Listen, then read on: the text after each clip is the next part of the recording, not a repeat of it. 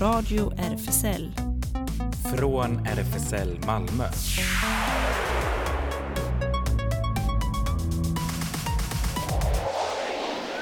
Välkommen till Radio RFSL, Riksförbundet för homosexuellas, bisexuellas, transpersoners, queeras och intersexpersoners rättigheter. Och här sitter jag, Ellen, bakom teknikbordet och inne i studion. Ja, här har vi mig, Claes, som vanligt. Och idag har vi en gäst. Omid, welcome to Radio RFSL. Thank you. Uh, what's your interest in the radio? Well, um, I think Radio RFSL has a very big part in um, broadcasting the message, and it's a very important message, and that's why I'm very interested in taking a part in it. Good. And you're uh, originally from, I'm originally from Iran, how long have you been in Sweden? about 10 months. 10 months. Oh, then you are not fluent in Swedish yet. I am not. Okay. But maybe soon, and uh, maybe you'll be a future colleague. Hopefully. So um, we'll switch back to Swedish. And um, idag uh, händer det mycket också. Um, vi får höra Agnes Sabel och eh, Tilde Jonasson som eh, ligger bakom teaterföreställningen Avund och beundran. Du träffade ju dem i förmiddags, Claes. Ja, du var på generalrepetitionen i eftermiddags, så det är färska nyheter. Precis, så att jag kommer ge några intryck därifrån. Och eh, det blir lite sneak preview av en bok som du ska läsa och recensera också nästa vecka. Ja, om jag hinner till nästa vecka vet jag inte, men snart i alla fall. Okej, vi får höra den- lite. Ja. Häng, ja, den hänger ihop med VM i Qatar lite, så det ska vi också prata om. Just det, och så blir det såklart fler nyheter och det händer. Så späckat som vanligt. Eh, vi ska ta och köra igång. Här kommer Sojo med Bomba Estéreo.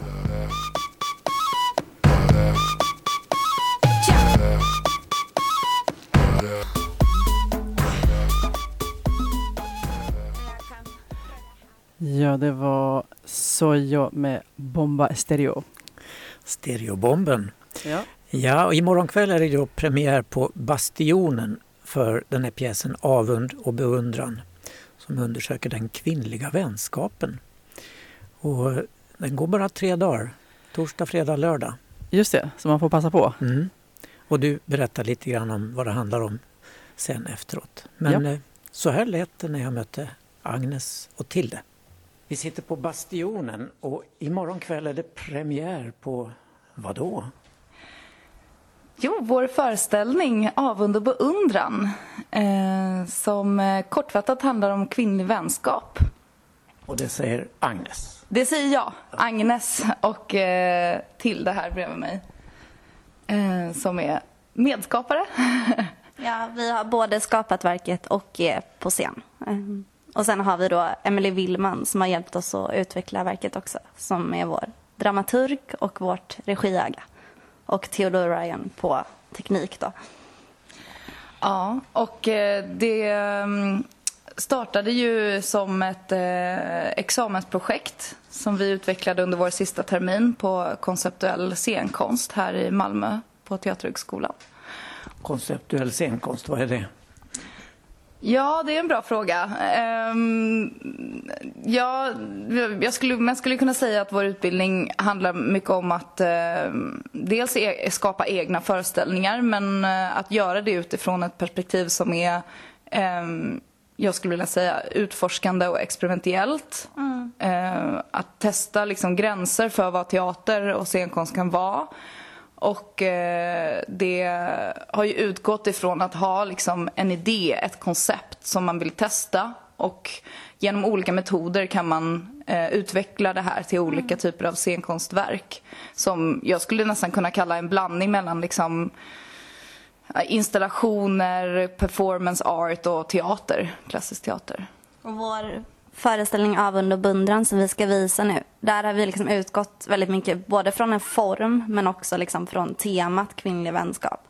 Så det liksom det, det föds från liksom en form och ett tema snarare liksom en, en färdig berättelse från början. Ehm, Vi, vi skapar ju allting efterhand. Så vi har ju inget manus från början som vanlig teaterproduktion kanske börjar med och utgår ifrån. Och sen sätter man det manuset på scen. Vi utvecklar ju idéer och skriver. Alltså vi skapar ju scenografi och kostym och eh, kroppsliga uttryck och manus allt eftersom. Så vissa textdelar har vi lagt in bara förra veckan liksom.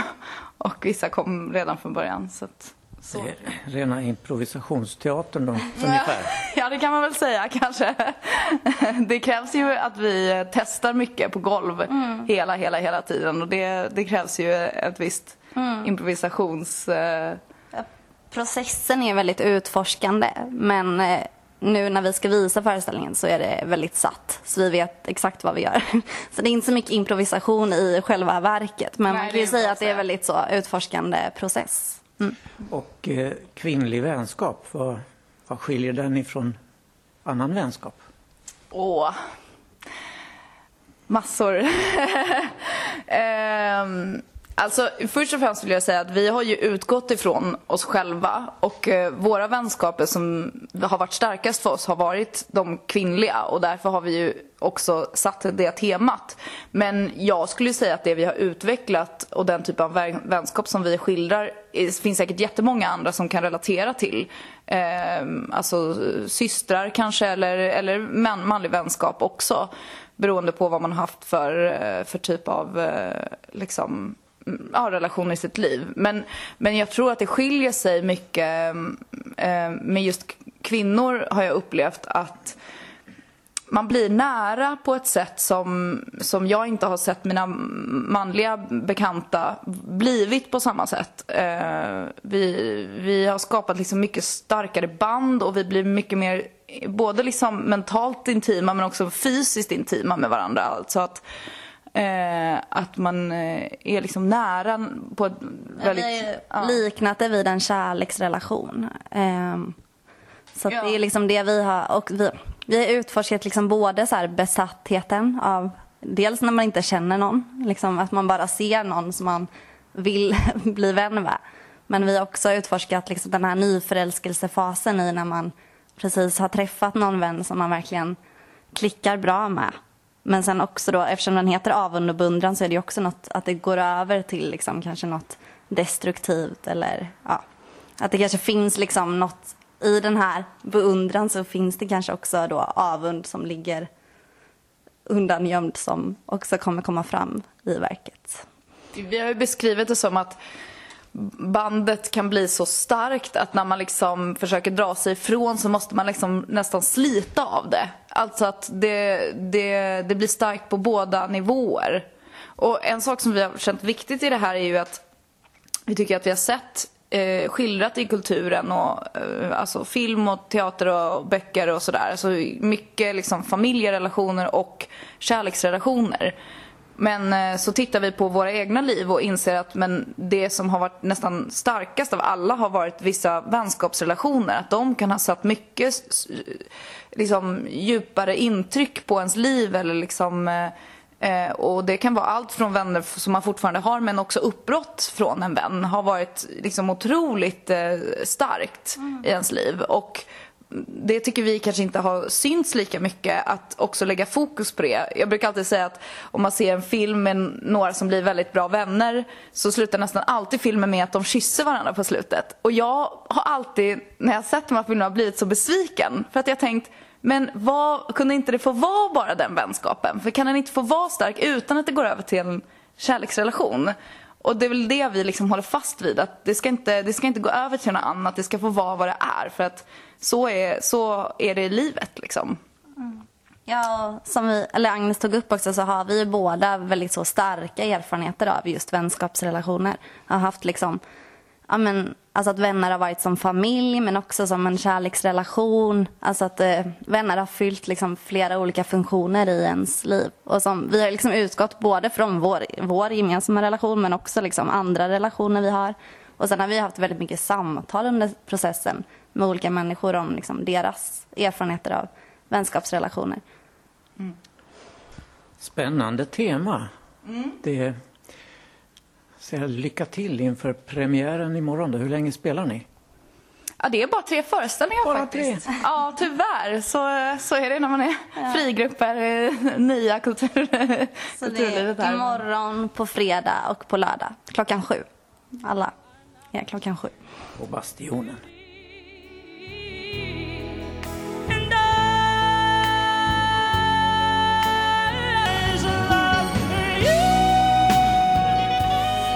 I will always love you med Whitney Houston, en av låtarna som spelades under föreställningen och den är högst temaenlig skulle jag säga, både baserat på det vi precis hörde i intervjun där de bland annat nämner eh, att även i vänskapsrelationer så kan det finnas nästan som en ny förälskelsefas eh, som är snarlik eh, kanske början på en kärleksrelation. Ehm, och eh, jag var ju och såg repet eh, i eftermiddags. Eh, det väckte väldigt många, eh, det är lite roligt också som jag sa till dig Claes innan att i och med att jag såg genrepet först och lyssnade på intervjun sen. Eh, för väldigt många av eh, de här temana som jag faktiskt fick upp och som väcktes eh, eh nämner de också i här i, i eh, intervjun. Um, och dels den här, um, på många sätt, ja, man kan likna det vid en romantisk relation, att det finns de här faserna, ny förälskelse och sen eh, kanske senare att man får någon sorts kris i relationen och att man, de här banden, eh, och det såg man också rent fysiskt under föreställningen att de hade, eh, ja det var som en lång, lång eh, uppklippt lakan kanske som blev som ett band. Liksom, som de, först så var det det som höll ihop dem och även rent fysiskt på scen så var det det som höll ihop dem. Men sen eh, började de dra åt olika håll och så blev det liksom någonting som de eh, var tvungna att fysiskt slita. Eh, så att de, de slet upp relationen. Um, och ehm, Vill man se ett par bilder ifrån föreställningen så har, har du lagt upp det på radions Instagram-sida. Ja, precis. Och en av bilderna är då den här eh, förälskelsefasen då kan man, kan man eh, gissa. Och sen den andra är eh, ja, lite postkrisbild kanske man kan säga. Och du frågar ju också vad det är som är speciellt med kvinnlig vänskap, för det har de ju fokus på. De ger några exempel. Jag, jag tänkte på det redan jag tolkar det som att man följer två vänner redan från där de kanske går i förskolan. Alldeles i början så är, så är det som barn som leker i förskolan och eh, har jättekul ihop och sen är det som att man följer dem upp genom eh, lågstadiet, mellanstadiet, högstadiet och sen är de unga vuxna och ja, att de liksom eh, det är så som jag läste det, att man följer dem tills de blir unga vuxna och kanske äldre, 30-årsåldern eller så. Um, och eh, att de också har andra, de har kärleksrelationer kanske som kommer och går, går eh, och deras relation, även om det verkar brytas ett tag så, så är det den som är den längsta och den, den mest bestående. Eh, och det tyckte jag var intressant och de, jag tycker eh, i någon av scenerna som, som jag tolkar som när de är ganska unga, eh, om man ska gissa att de kanske är barn fortfarande, går i, i lågstadiet, så håller de, håller de på väldigt mycket och, eh, med varandras hår. Liksom flätar varandras hår och så här. Och, och, att, och, och det där, du väckte i mig, det är så hög igenkänning, för att jag kommer ihåg det från när jag själv var liten tjej och jag såg det omkring mig. Men det var inget jag gjorde själv, men jag, jag känner igen det verkligen som en väldigt typisk grej. Och också det här att, att tjejer har ofta en bästis. Eh, Medan killar leker ofta i, i grupp. Liksom. Eh, var det så för dig Claes också när du var barn? Minns du? Ja, ja det var det väl eh, i stort sett. Men någon bästis har man ju, eller någon som man väldigt gärna och helst vill leka med. Vill Ja. Mm. Ja.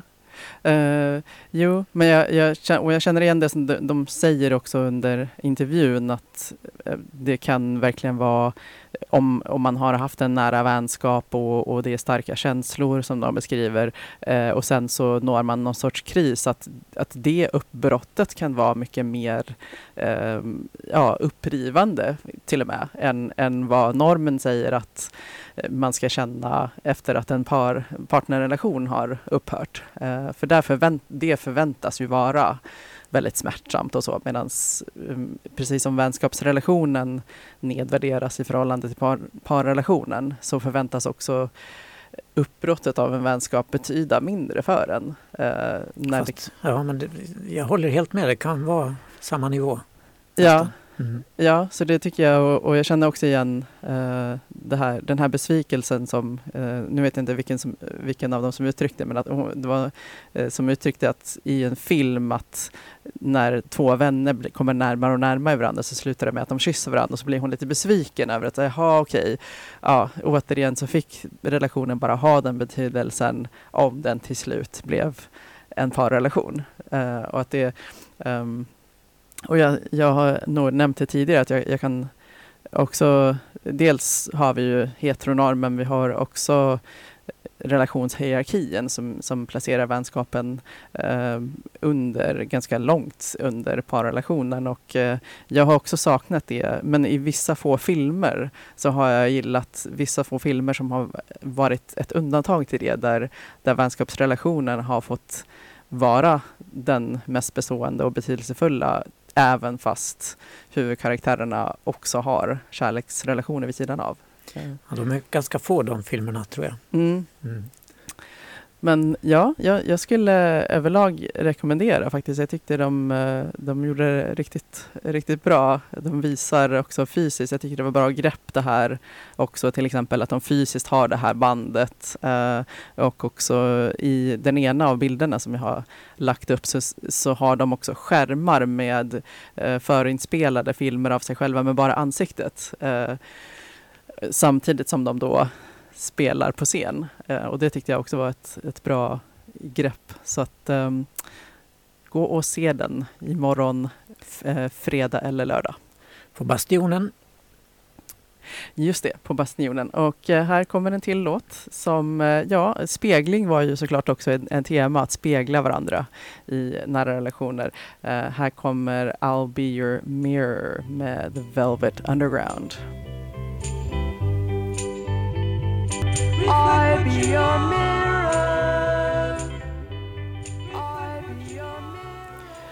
I'll be your mirror med The Velvet Underground var det.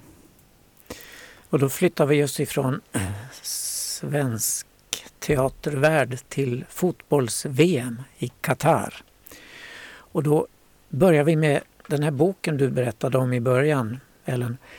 Eh, vid en pressträff i fredags den 25 presenterade Verbal förlag den svenska översättningen av franska före detta fotbollsproffset Wissem Belgasems självbiografi Farväl till skammen. Författaren själv deltog i Stockholm i ett samtal med Pekka Heino och Kristoffer Schmitz Nilsson. Och Wissem Belgasem lärde sig spela fotboll på gatan mellan hyreslängorna i förorten Biesson i Aix-en-Provence. Tack vare sporten kunde han lämna sin fattiga uppväxt bakom sig och vinna respekt som spelare på hög nivå. Men framgången hade ett pris. Han deltog eh, dolde länge sin sexualitet och till slut tvingade homofobin honom att överge en framgångsrik karriär. I Farväl till skammen gör Belgasem upp med den homofobi, rasism och sexism som fotbollen ännu brottas med. Det är en stark berättelse om att växa upp i en förort med stenhårda manlighetsideal, våld och utsatthet, men också modet att förändra. Han växte upp alltså i Aix-en-Provence, född 1988 och spelade i flera år för Toulouse FC. Idag är han entreprenör. Och jag ska läsa boken och lovar att recensera den snart. I Expressen skrev Linus Petersson dagen efter pressträffen en lång uppskattande krönika om Balgasems modiga bok och hänvisade till Fifa-basen Gianni Infantinos märkliga uppläxning av västvärlden veckan innan. Han inledde så här. Gianni Infantino kunde tala inför hela fotbollsvärlden. När Wissem Belgasem tar till orda sitter det tio personer i publiken. Det borde ha varit tvärtom. Wissem Belgasem har nämligen mycket viktigare saker att berätta. Och så här lät det när Infantino öppnade munnen vid den skandalomsusade presskonferensen i Qatar den 19 november. Idag känner jag mig katarisk. Idag känner jag mig afrikansk. Idag känner jag mig homosexuell. Idag känner jag mig som en gästarbetare. Han kom med skarp kritik av medierna som han menade varit selektiv i sin rapportering kring mästerskapet och kallade dessutom VM-kritikerna för hycklare. Vi europeer borde be om ursäkt för det vi gjort de senaste 3000 åren innan vi börjar ge moralpredikningar. Det finns saker i Qatar som inte funkar, som måste adresseras. Men den här moralkakan från västvärlden är så ensidig. Det är bara hyckleri, sa han. Fotbollsbloggaren Olof Lund var inte nådig i sin kritik mot Infantino efteråt för denna märkliga presskonferens utan chans till följdfrågor. Under en timme mässade Fifa-presidenten på om allt från att Europa minsann inte skulle kunna komma med moraliska lektioner innan man i 3000 år bett om ursäkt för allt man gjort under 3000 år till att Fifa, Qatar och Infantino var de enda som gjort något för migrantarbetarna, skrev Lund i sin blogg. Flera landslag stoppades sen av Fifa när de ville bära en One Love-armbindel. Tyska spelarna protesterade genom att hålla handen för munnen innan premiärmatchen mot Japan den 23 och på hedersläktaren protesterades det också. För där satt tyska inrikesministern Nancy Faeser bredvid Fifa-presidenten Infantino med just en One Love armbindel, rapporterar Sveriges Television. Efter Fifas beslut om att stoppa bindeln gick inrikesministern ut med ett uttalande. Att förbjuda ett kärleksarmband är ett stort misstag av Fifa. Det krossar hjärtat hos alla fans, sa hon till tyska Bildt. Norska fotbollförbundets ordförande Lisa Klavenes riktade efter Infantinos presskonferens eh, och eh, eh, protesterna som följde på nytt vass kritik mot Fifa och Infantino. Hon anser att Fifa vänt sig ifrån de värderingar de säger sig stå för. Vi har ingen tillit till honom, säger hon till NRK. Fyra fotbollförbund, Norge, Danmark, Tyskland och Sverige stöttar inte längre Fifa-presidenten Infantino. Norge med förbundsordförande Lisa Klaveness i spetsen har länge varit drivande i kritiken mot Fifa. Klaveness säger nu att hon tycker att det blivit en klar försämring senaste veckorna. Norge har försökt föra samtal med Infantino den senaste tiden men utan framgång. Vi bad om ett möte med Infantino i Doha men han svarade aldrig på vår inbjudan. Vi är ett av fyra förbund som inte stöttar honom och vi ville säga det direkt till honom, sa Klavenes. Men när en ny president ska väljas 16 mars finns ingen annan kandidat än just Infantino. Lisa Klavenes berättar att man försökt få fram en motkandidat från det norska förbundet. Svenska fotbollförbundets ordförande Karl-Erik Nilsson vill varken säga ja eller nej innan deras kongress i vår. Det finns enligt honom ett antal kriterier som Fifa måste lova för att Sverige ska kunna överväga att aktivt stödja Infantino. Om de sakerna är på plats är vi beredda att överväga att aktivt stödja honom. Och vi kommer att bestämma om eh, hur vi hanterar den frågan i samband med kongressen i mars månad, sa Karl-Erik Nilsson till SVT Sport. VM-ledningen i Qatar förbjöd inte bara One Love-armbilden utan också allt som på minsta vis kunde ses som regnbågsfärgat. Mössor, tröjor, väskor och Pride-flaggan förstås. Allt detta gjorde många rasande så under måndagens match mellan Portugal och Uruguay i Lusail-arenan i Qatar där finalen ska spelas den 18 december stormade plötsligt Eh, planen av, stormades plötsligt planen av 35-årige italienske aktivisten Mario Ferri med en prideflagga i handen och klädd eh, eh, i en Supermannen-tröja med budskapet Rädda Ukraina på framsidan och Respekt för iranska kvinnor på ryggen sprang han över planen tills han brottades ner av väktare. Han fördes av planen men släpptes efter några timmar och riskerar enligt de lokala myndigheterna inga efterräkningar men är bannlyst från resten av VM. Och nu har Fifa skickat ett uttalande till fotbollsförbunden där de utlovar att eh, färgförbudet inne på arenorna ska slopas från och med den andra omgången i gruppspelen. Det ska också ha skickats ut ett direktiv till säkerhetspersonalen på arenorna om att sluta stoppa supportrar med pridefärger. Så får vi se hur detta efterlevs i praktiken. Idag i VM, i VM har just matchen mellan Danmark och Australien avslutats och Danmark förlorade. Och ikväll möts Polen Argentina och Saudiarabien Mexiko. Och danska fans har gjort en egen låt här, VM i Qatar. Mig och min vän Odin sjunger.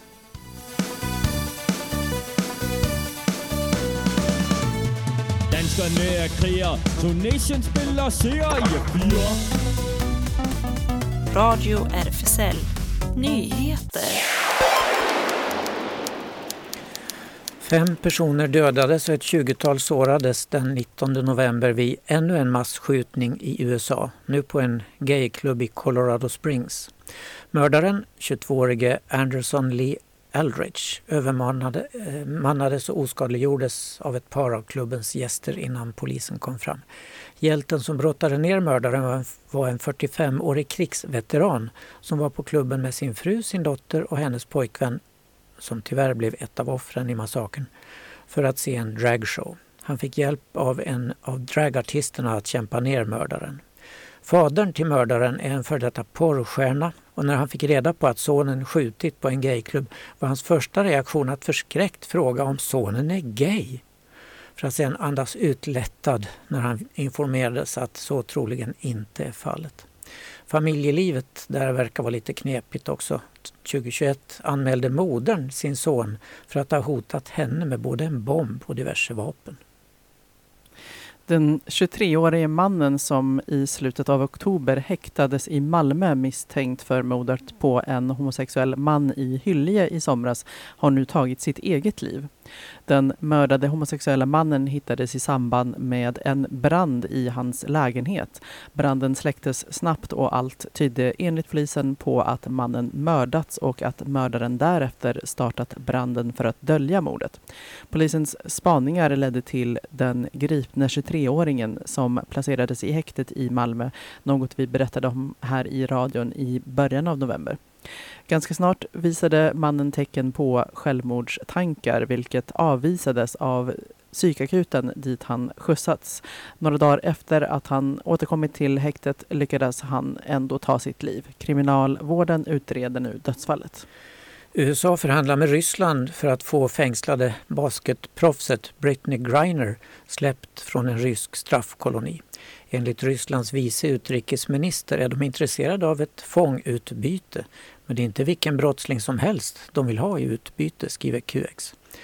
Det närmar sig ett år sedan Britney Griner greps på flygplatsen i Moskva efter att säkerhetspersonal hittat vape-patroner innehållande cannabisolja i det amerikanska basketproffsets bagage. Som vi ju återkommande har berättat om tidigare här i radion. I augusti dömdes hon till nio års fängelse och nu är hon placerad på en rysk straffkoloni. Enligt USA har de sedan gripandet förhandlat med Ryssland om att få hem henne, hittills utan resultat.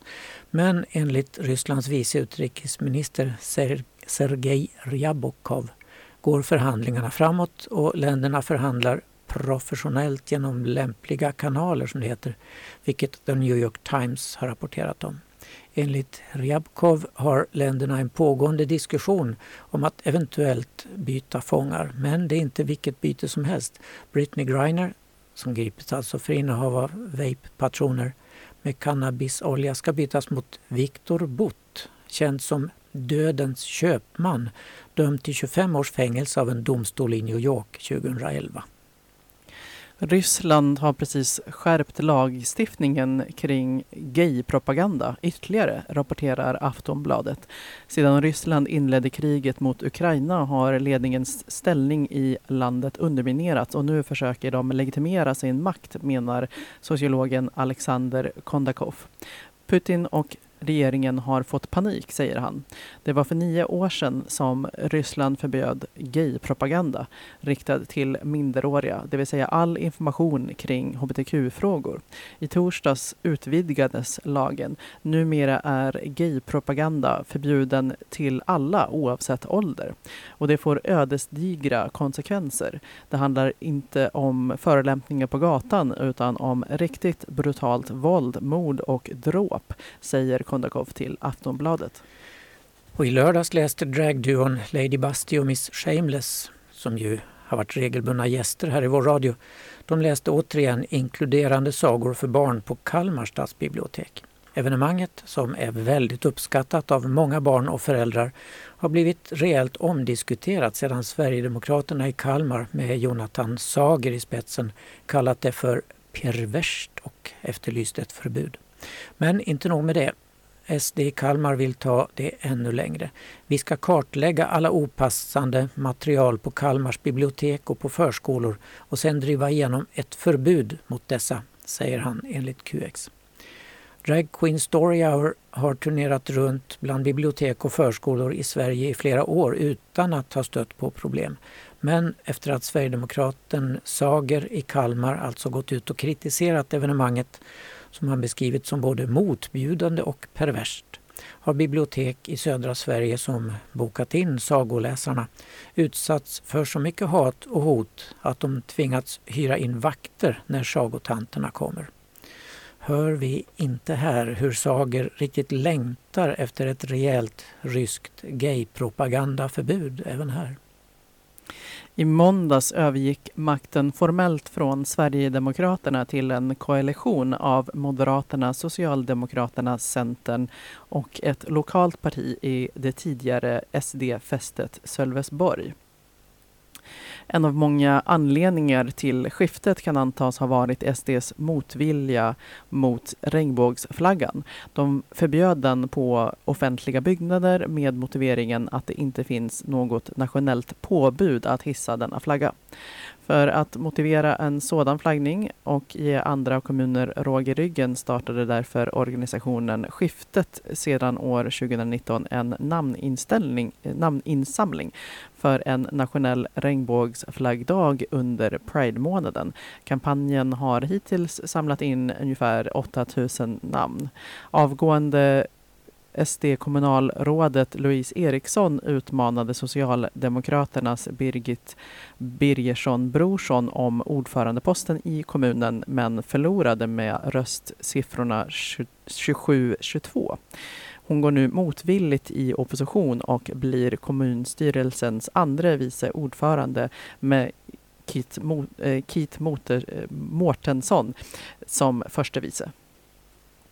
Det stora priset för årets svenska skönlitterära bok vid årets Augustgala i Konserthuset i Stockholm i måndags gick till Ia Genberg för boken Detaljerna.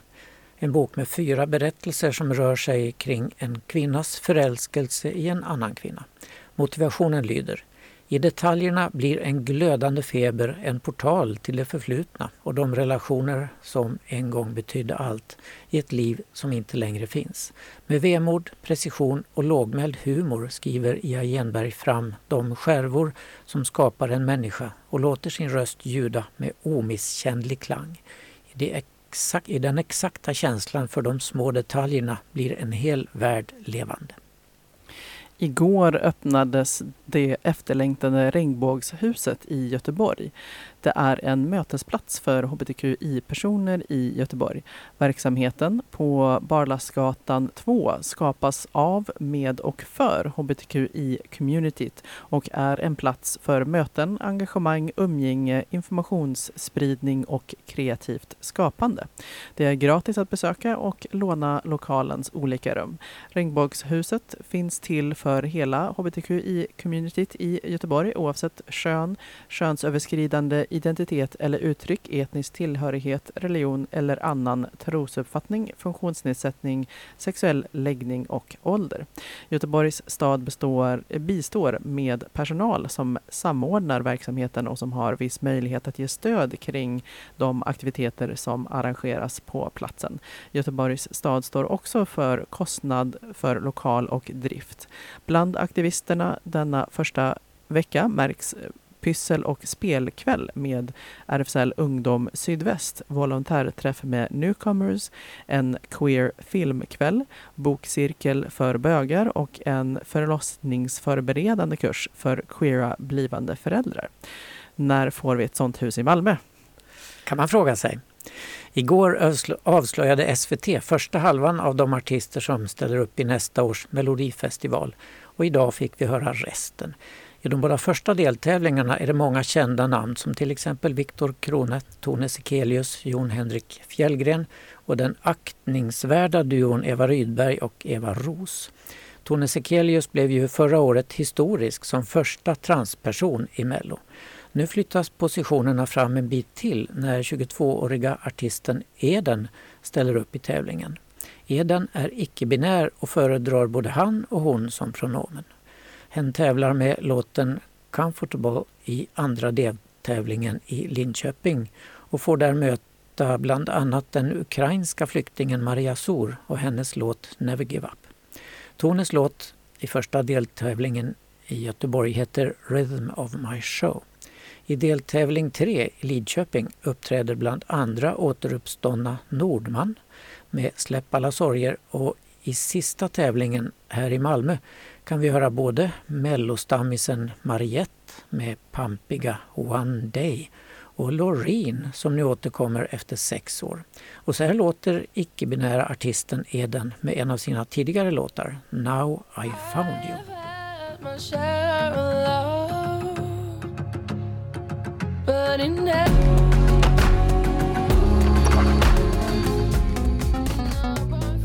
Radio RFSL. Det händer. Och det händer ju som vanligt otroligt mycket i den här stan. Det är väl kul att det gör det? Va? Ja, verkligen. Att det har kommit igång med allt möjligt igen. Ja, både på scener och överallt. Ja, för att få veta vad som händer inom RFSL, som ju har sin lokal på Stora Nygatan 18, så kan man kolla in våra sociala medier som Facebook och Insta till exempel. Och vi har öppet café. Mest seniorer kommer dit på torsdagar klockan 13 till 16 cirka och seniorcafé på söndagarna också oftast mellan 13 och 16. Och lördagen den 10 december blir det julfest för alla grupper inom RFSL Malmö. Start klockan 12 med presentationer, quiz och mingel fram till klockan 15. Och klockan 16 samma lördag ger Regnbågskören sin sedvanliga julkonsert i Sankt Mariakyrkan på Novellvägen. Och Space Malmö träffas nästa gång onsdag den 7 december, alltså nästa vecka klockan 18 för en diskussionskväll. Och Space Malmö söker också volontärer för fortsatt verksamhet. Är du intresserad så hör av dig. Och mer info finns på Space Instasida. Bi plus Skåne ordnar träffar för bi och pansexuella. Nästa träff i RFSL-lokalen blir onsdag den 14 december klockan 18 till 20. Och mer info finns på Facebook eh, om man söker på Bi plus Skåne. Newcomers har sin populära kaféverksamhet för nyanlända och asylsökande hbtqia-personer på fredagar klockan 15 till 19 och även träffar på måndags eftermiddagarna för sociala kontakter och juridisk hjälp. Habitat Q, ungdomshänget, äger rum måndagar och torsdagar mellan 17 och 20. Kolla på Facebook eller Insta. Där är det snabbela habitat Q och DMa för att få veta var man träffas. Och imorgon är det första december, det är World AIDS Day. Positiva gruppen Syd anordnar en utställning Tre historier om livet med hiv från Skåne på biografen Panora Berättelserna är samskapade av Malmöbor i ett berättarprojekt som skildrar olika erfarenheter och perspektiv om livet med hiv. Och det är öppet imorgon torsdag 12 till 20 och på fredag 12 till 15. I Sankt Pauli kyrka uppmärksammas världsaidsdagen med ett eh, interreligiöst event med deltagare från Noaks Ark, Islamiska förbundet i Malmö, Svenska kyrkan, Positiva gruppen Syd och Noaks Ark Mosaik plus folk ifrån Malmö stad. World AIDS Day i Sankt Pauli är ett tillfälle att sätta hiv på agendan igen, skriver man från kyrkan. Vi uppmärksammar hiv-situationen i ett globalt, lokalt och religiöst perspektiv. Under kvällen finns också möjlighet att eh, nämna vid namn de som vi saknar. Stanna kvar efteråt, säger man, och fika tillsammans. Vi bjuder på glögg och pepparkakor. SLM Malmö håller till på Sallerupsvägen 30. Det är en medlemsklubb bara för män. På tisdagar är klubben öppen 20 till 24 men dörren stänger 22. Och lördagar är klubben öppen 22 till 02 men dörren stänger vid midnatt. Och SLM Malmö har byggt om eh, och entrén är numera på baksidan. Och de ska ha en julfest så man kan gå in och kolla närmare på deras hemsida slmmalmo.se och anmäla sig. Och eh, teaterföreställningen som vi nämnde, eh, den kan man alltså se avund och beundran på Bastionen som ligger på Norra Vallgatan 28. Eh, tre föreställningar, första till 3 december. Och på fredag klockan 16 till 18 är det en serie work workshop med Sofia Labell på serieskolan Frisgatan 15.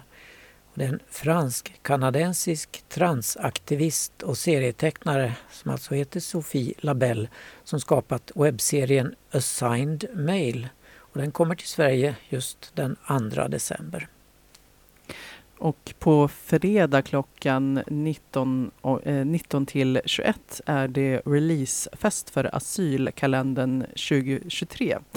Asylkalendern 2023 är eh, kommen och det ska firas, säger de, eh, på Bokcafé Amalthea där man kan delta på festen. Det blir musik, tårta, gott sällskap och vackra kalendrar att köpa, säger de.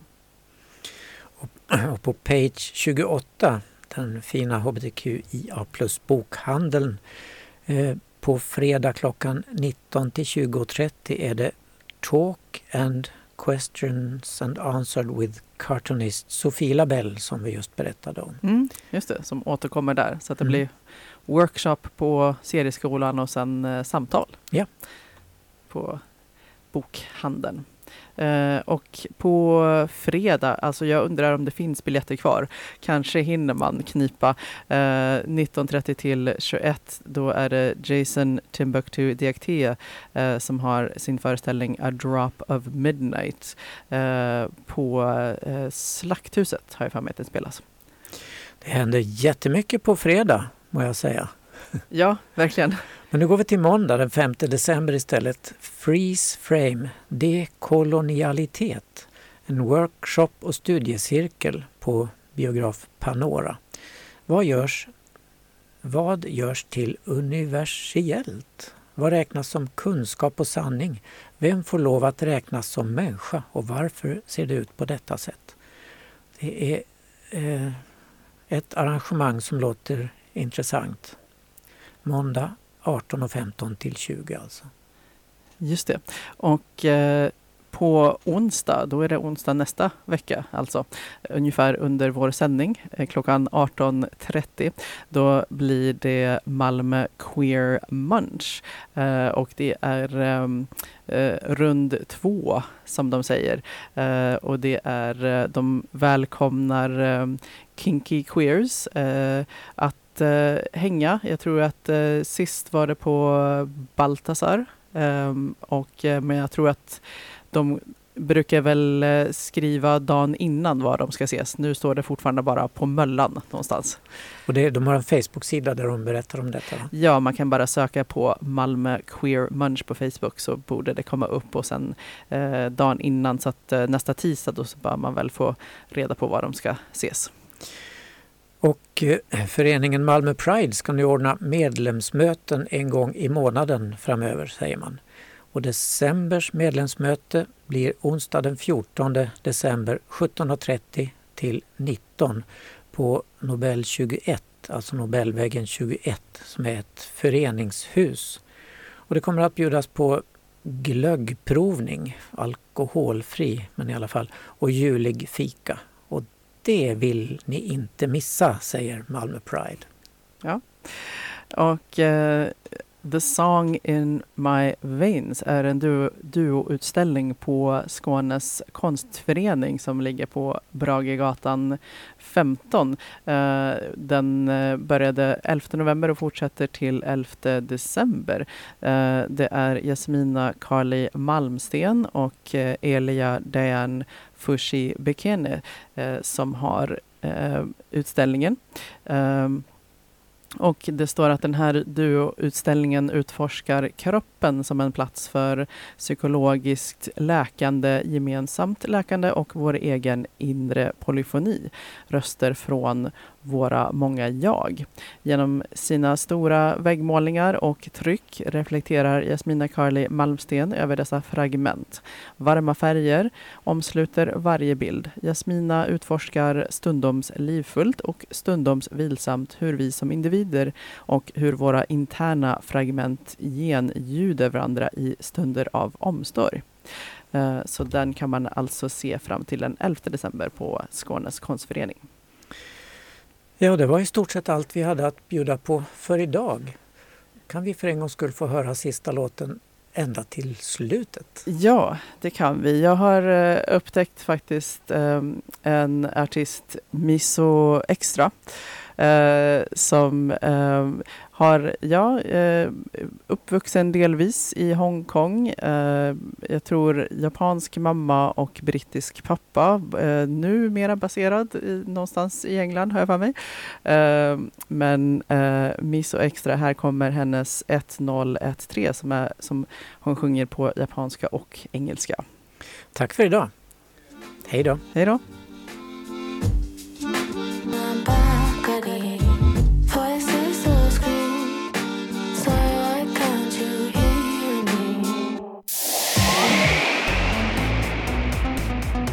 Här var Radio RFSL. Från RFSL Malmö.